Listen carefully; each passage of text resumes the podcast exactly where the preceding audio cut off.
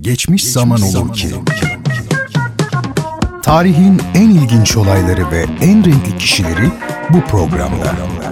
Bertan Rona tarafından hazırlanıp sunulan Geçmiş Zaman Olur ki sizleri her hafta şaşırtıcı konularla dolu bir tarih sohbetine davet ediyor. Geçmiş Zaman Olur ki her pazartesi ve her cuma saat 21'de Samsun'un Gerçek Radyosu'nda. Geçmiş Zaman Olur ki başlıyor. başlıyor.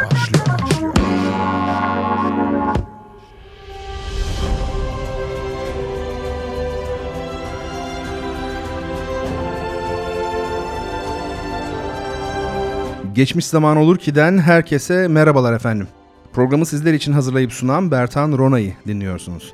Bildiğiniz üzere bu programda tarihte iz bırakan olayları ve önemli kişileri ele alıyoruz. Zaman zaman da ilginç kişilikleri ve gizemli hadiseleri masaya yatırıyoruz. Bu akşam da öyle yapacağız ve sizlerle birlikte tarihin en ünlü gladyatörünü ele alacağız. Kimdir bu gladyatör? Öyle zannediyorum ki adı hemen hepinizin aklına gelen Spartacus. Aslen bir köle olan ve arenalarda dövüşmeye zorlanan ancak aydınlık ve özgürlükçü kafasıyla buna baş kaldırarak çevresine topladığı gladyatörlerle Roma'ya karşı gelen Spartacus.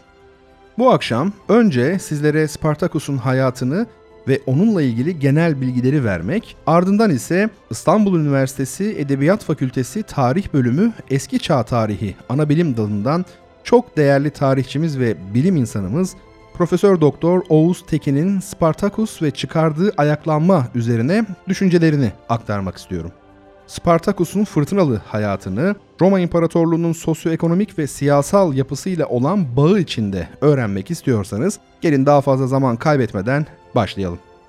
Spartacus, Romalı köle. İlk çağın en büyük köle ayaklanmalarına önderlik etmiştir. Trakya'da doğdu, İtalya'da Apulia ile Luciana yakınlarında öldü. Yaşamının ilk yılları konusunda kesin bilgi yoktur. Bazı kaynaklara göre Roma ordusunda askerlik yaparken kaçtığı için yakalanıp köle olarak satıldı. Sonuçta kölelerin arenalarda dövüşmek için eğitildiği Capua'daki bir gladyatörlük okuluna girdi. Milattan önce 73'te 70 kadar gladyatörle birlikte buradan kaçıp Vezüv Dağı'na sığındı. Kaçak kölelerin ve yoksul ortakçı köylülerin de katılmasıyla kısa sürede 10 bin kişiyi bulan topluluğun başına geçip Krixus ve Onomaos adlı iki Kelt gladyatörün yardımıyla son derece etkili bir savaşçı güç oluşturdu. Yerel yöneticiler tarafından üzerine gönderilen paralı askeri birliklerle yaptığı 3 çarpışmayı da kazandıktan sonra ayaklanmanın kampanyadan Güney İtalya'ya doğru hızla yayılması üzerine 70 bin kişilik bir ordunun başında Apulia ve Luciana bölgelerine geçti. Turi ve Matapontum'da iki kışlık konaklama yeri kurarak kölelerden oluşan ordusunu Roma modeline uygun olarak yeniden düzenledi. Kendisine katılmak isteyen kaçak Roma askerlerini kabul etmeyerek sıkı bir disiplin kurdu. Önce 72'de Roma senatosu Lentulus Claudianus ve Gellius Poplicola adlı konsüllerin komutasında iki orduyu ayaklanmayı bastırmakla görevlendirdi. Spartacus'un ordusundan ayrı düşen Crixus komutasındaki 30 bin kişilik bir birlik Apulia'nın kuzeyindeki Mons Garganus'ta yenilgiye uğradı. Ancak Roma birliklerinin birbirinden kopmasından yararlanan Spartacus bir dizi savaşla her iki orduyu da saf dışı ederek Adriyatik denizi boyunca kuzeye doğru ilerledi.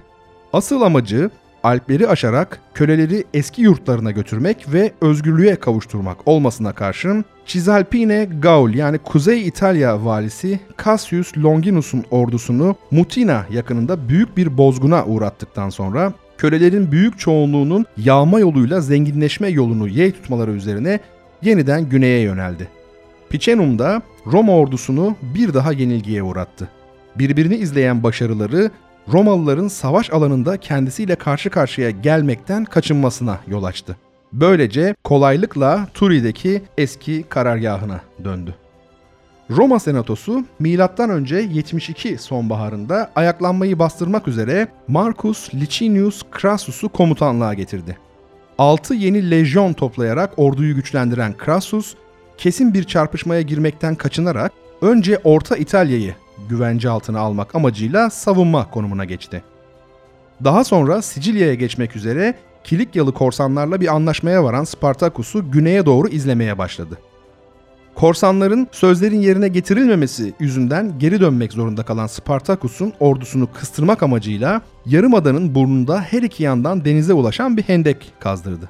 Messina boğazına varmayı başaran Spartakus yolunun kesildiğini gördü. Milattan önce 71 ilkbaharında bu engeli aşmak için giriştiği toplu saldırıda ordusunun üçte ikisini kaybetti.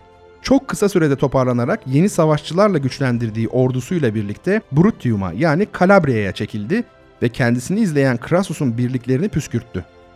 Adriyatik denizi yoluyla Yunanistan'a geçmeyi planladığı bir sırada kölelere kesin bir ders vermek için ayaklanmanın bütünüyle bastırılması gerektiğine inanan Roma Senatosu, İspanya'dan Pompeius komutasındaki orduyu, Trakya'dan da Marcus Lucullus komutasındaki birlikleri derhal İtalya'ya çağırdı. Bunun üzerine Spartacus son başarılardan cesaretlenen askerlerinin de baskısıyla Roma orduları birleşmeden önce Apulia ve Luciana sınırında Licinius Crassus ile bir meydan savaşına tutuşmak durumunda kaldı. Savaşın hemen öncesinde tutsak düşen 12 bin kişilik bir köle topluluğu bütünüyle yok edildi. Kölelerin yenilgisiyle sonuçlanan savaşta Spartacus ile birlikte öldürülenlerin sayısı 60 bine ulaştı. Bütün aramalara karşın Spartakus'un cesedi bulunamadı. Kıyımdan kurtulabilen köleler Etruria'da savaş alanına yetişen Pompeius tarafından kılıçtan geçirildi.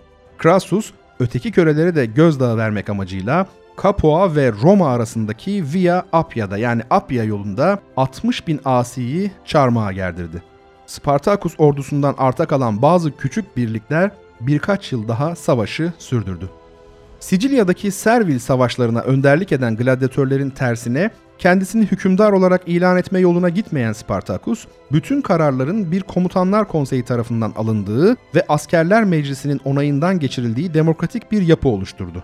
Ayaklanmaya katılanların eş ve çocuklarıyla birlikte kaldıkları kamplarda savaşlardan elde edilen bütün ganimet eşit olarak paylaşılırdı.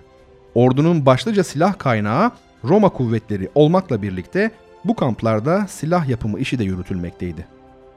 Spartakus ayaklanması köle sahiplerini kölecilik düzenini sürdürmek için güçlü bir devlet otoritesi aramaya yönelttiğinden aynı zamanda Roma'da yönetim biçimini imparatorluğa dönüştürme yönündeki gelişmeyi de hızlandırmıştır. Spartakus adı 18. yüzyıldan başlayarak birçok devrimci hareket için bir sembol haline gelmiş ve 1. Dünya Savaşı sonrasında sosyalist bir devrim gerçekleştirmeye çalışan Liebknecht ve Luxemburg önderliğindeki Alman sol kanat sosyal demokratları Spartakus Birliği adını almışlardır. Spartakus'un direnişi birçok yazar ve şaire de konu olmuştur. Bu yapıtların en tanınmışları Arthur Koestler'in Gladyatörler ve Howard Fast'in Spartacus adlı romanlarıdır. Evet, tarihin en ünlü gladyatörü Spartacus'un yaşamı, düşüncesi ve savaşımı böyle. Başlarken de belirttiğim gibi şimdi İstanbul Üniversitesi Edebiyat Fakültesi Tarih Bölümü Eski Çağ Tarihi Anabilim Dalı'ndan çok değerli tarihçimiz ve bilim insanımız Profesör Doktor Oğuz Tekin'in Spartacus ve çıkardığı ayaklanma üzerine düşüncelerine yer vermek istiyorum ki programın en önemli kısmı da burası olacak zaten. Bakalım hocamız kendisine yöneltilen sorulara ne cevap vermiş. Spartakus hareketinin başarıya ulaşmasının nedeni neydi? Hareket başarıya ulaşmamıştır. Sadece geçici başarılar söz konusudur. Çünkü nihayette Spartakus Roma'ya son vermemiştir. Roma Spartakus isyanına son vermiştir. Yani kazanan taraf Spartakus değil, Roma'dır. Spartakus'un geçici başarısının nedeni ise Romalıların böyle bir isyana hazırlıksız olması ve başlangıçta sayıca az olan Spartakus'un beraberindekilerinin giderek kalabalıklaşmasıdır. Yani çevreden çok sayıda köle de kendilerine katılmış ve sayı artmıştır. Romalılar bunu tahmin edemediler. Belki önemsemediler ve ilk karşılaşmalarda başarısız oldular. Ama öyle görünüyor ki Romalılarla Spartakus ve beraberindekiler hiçbir zaman bir meydan savaşı yapmadılar. Böyle bir savaşta Spartakus aleyhine orantısız güç söz konusu olacağından Romalılar her zaman galip gelirlerdi. Spartakus ve beraberindekiler daha ziyade vurkaç yöntemiyle veya baskınlarla başarı sağladılar. Bir tür gerilla savaşı gibi. Yani Spartakus peşlerine gönderilen küçük Roma kuvvetlerine karşı başarı sağladı veya baskınla başarıyı yakaladı. Peki Spartakus'un 77 kişilik ordusu Roma lejyonlarını nasıl püskürtebildi? Dizilerde anlatıldığı gibi Roma lejyonları gladyatörler karşısında çaresiz miydi? Spartakus'un beraberindeki 77 kişi ki muhtemelen yakıştırma bir rakam bu, sadece başlangıçta vardı. Yani kaçış operasyonu sırasında. Bu sayı kısa zamanda arttı. Yaklaşık 70 bin ila 90 bin köleden söz edilmektedir. Bu bir Roma lejyonundan daha kalabalık bir rakamdır. Roma lejyonunda 6 bin asker vardır. Ama kuşkusuz Romalılar bir lejyonla savaşmıyorlardı. Çok sayıda lejyon seferber ediliyordu. Başlangıçta Roma kuvvetlerinin sayısının az oluşu Spartakus'un lehine başarı sağladı. Yoksa Spartakus'un 77 kişilik ordusunun bir Roma lejyonu karşısında başarı sağlaması mümkün değildir. Tam teçhizatlı Roma askerleri karşısında Spartakus ve beraberindekilerin hiç şansı olmayacağı açıktır. Bu nedenle gerçekte hiçbir zaman 77 kişilik köle ordusu 6000 kişilik Roma lejyonuyla karşı karşıya gelmemiştir. Söz konusu olan lejyondan küçük Roma askeri gruplarıdır. Roma lejyonuna ancak sayıları binlerle ifade edildiğinde karşı koymaya çalışmışlardır. Roma lejyonları Spartakus karşısında hiçbir zaman çaresiz olmadılar, olamazlardı da. Ama dediğim gibi sadece başlangıçta vurkaç taktiğiyle kazanılan başarılar söz konusudur. Sonlara doğru kölelerin Roma lejyonlarıyla karşı karşıya kaldıkları dönemde ise kölelerin sayısı en az birkaç Roma lejyonu kadardı. Ama o zamana gelindiğinde Roma işin ciddiyetini anlamış, mücadelede başarılı olmuş ve Roma isyanı kanlı bir şekilde bastırmıştır. Binlerce köle öldürülmüştür. Acaba Spartacus, Crixus, Oneimus gerçekten de söylendiği kadar büyük ve yenilmez dövüşçüler miydi? İsmen anıldıklarına göre belli bir şöhretleri olmalıydı. Yenilmezlikleri arenadaki dövüşlerde söz konusuydu ama savaş sırasındaki durumları hakkında çok fazla bilgiye sahip değiliz. Spartacus daha fazla bir üne sahipti ve isyan boyunca ön plandaydı. Antik yazarlarda hep adı geçer. Spartacus hareketinin son döneminde oluşumun yaşam tarzı nasıldı? Bir düzen kurulabilmiş miydi? Yoksa köle ordusunu başıbozukluk mu ölüme sürükledi? Genel manada bilinen şey zaman ilerledikçe köleler arasında endişe ve kargaşanın söz konusu olduğudur. Zaten düzenli ve güçlü Roma orduları karşısında başka türlü olması düşünülemezdi. Hatta Spartakus'un Klikyalı korsanlarla pazarlık yapıp gemilerle İtalya'dan Sicilya adasına geçmek ve daha fazla kişiyi güçlerine katmak istediği tarihçi Plutarkos tarafından belirtilmektedir. Ancak pazarlık sonuçsuz kaldı. Romalılar ise en güçlü komutanlarıyla yani Crassus'la isyanı bastırmaya hazırlanıyorlardı ve bastırdılar da.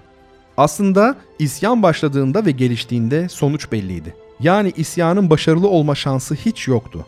Köleler başıbozuk olmasa da Roma'ya karşı başarılı olmaları mümkün değildi. Ama isyan Romalılar arasında ve İtalya'da yine de şok etkisi yaratmıştı çünkü beklenmedik bir durum söz konusuydu.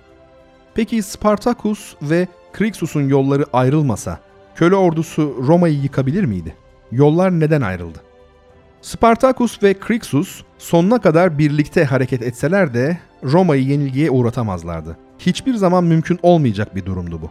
Milattan önce 1. yüzyıl Roma'nın en güçlü olduğu dönemlerden biridir. Zaten Spartacus isyanından yaklaşık 80-90 yıl sonra Cumhuriyet rejiminden imparatorluk dönemine geçilecektir. Yolların ayrılması, Crixus'un vurkaçla Roma güçlerine saldırmayı sürdürmesi ve ganimetin cazibesine kapılmış olması işte Spartacus bunları istemiyordu. Ama kaynaklarda çok açık bilgiler yok. Yazar Plutarkos, Crixus'un öldürülmesinden sonra Spartacus'un kendi yoluna yani kuzeye devam ettiğinden ve bir Roma kuvvetini yenilgiye uğrattığından söz eder. Öyleyse Spartacus ve köle ordusu kaçıp gitmek yerine neden yeniden Roma ile karşı karşıya geldi? Spartacus, Kilikyalı korsanlarla pazarlık edip Sicilya'ya gitmek istedi ama olmadı. O aslında Roma'dan uzaklaşmak ve kuzeye gitmek istiyordu. Hatta beraberindeki köleleri orada serbest bırakacaktı. Bunu tarihçi Plutarkos yazıyor. Ayrıca Spartacus hiçbir zaman Romalıların başkenti Roma'ya saldırıp Roma'yı ele geçirmek istemedi. Sadece kaçtı. Kaçarken peşindeki Romalılarla mücadele etti ve başarıları da bundan ibarettir. Tarihçi Appianus, Spartacus'un niyetinin Roma'ya da saldırmak olduğunu söyler ama böyle olmadı. Bu nedenle Appianus'unki belki sadece niyet okumaydı. Yani Spartacus'un amacı Romalılarla çarpışmak değildi. Sadece peşindeki Romalılardan kurtulmak için verdiği bir mücadele söz konusudur. Roma, kendi topraklarındaki bir isyana sessiz kalamazdı. İsyancılarla karşı karşıya gelmeleri kaçınılmazdı. Ayrıca Spartacus ve isyancı köleler nereye kaçabilirlerdi ki? O dönemde yani M.Ö. 1. yüzyılda İtalya'nın dışındaki yakın topraklar da Romalıların egemenliğindeydi. Yani Kuzey Afrika Kartaca savaşları sonrası Romalıların egemenliğindeydi. Yunanistan'da, Makedonya'da Roma eyaleti oluşturulmuştu. Batı Anadolu'da Roma eyaleti oluşturulmuştu. Sicilya'da da öyle. Yani özetle İtalya'nın çevresi de Roma egemenliğindeydi. Spartakus'un kaçabileceği hiçbir yer yoktu. Ancak Partların yaşadığı İran'a veya Hindistan gibi daha doğuya gidebilirdi ama bu mümkün olmayan bir yolculuk demekti. Bu nedenle isyan İtalya'da başladı ve İtalya'da son buldu. Peki Spartakus sonrası köle hareketinin Roma'ya etkileri ne oldu?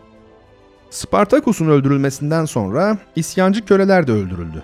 Ancak kaçıp kurtulanlar bir süre daha Talan'a devam ettiler. Fakat sonunda tamamen yok edildiler.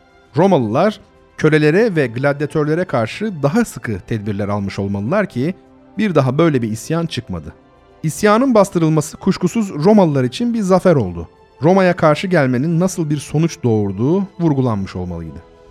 Spartakus hakkında efsaneler var. Peki gerçekte ne oldu? Savaş alanında mı öldü yoksa cesedi bulunamadı mı? Antik kaynaklar ve yazarlar, örneğin Plutarkos ile Appianus, Spartakus'un M.Ö. 71'deki savaşta öldüğünü söylerler. Ancak cesedi bulunamamıştır.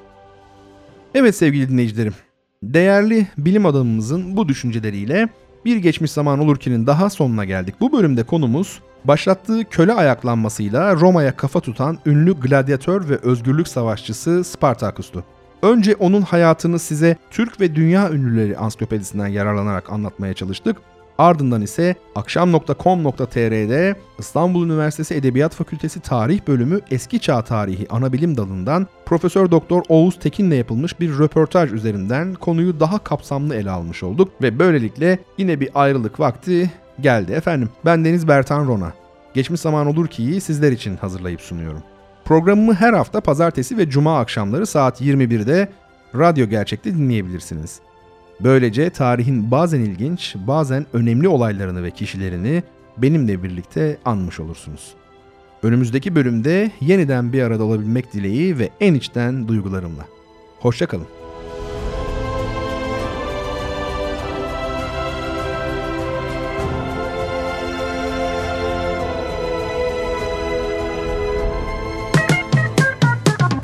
Geçmiş zaman olur ki sona erdi.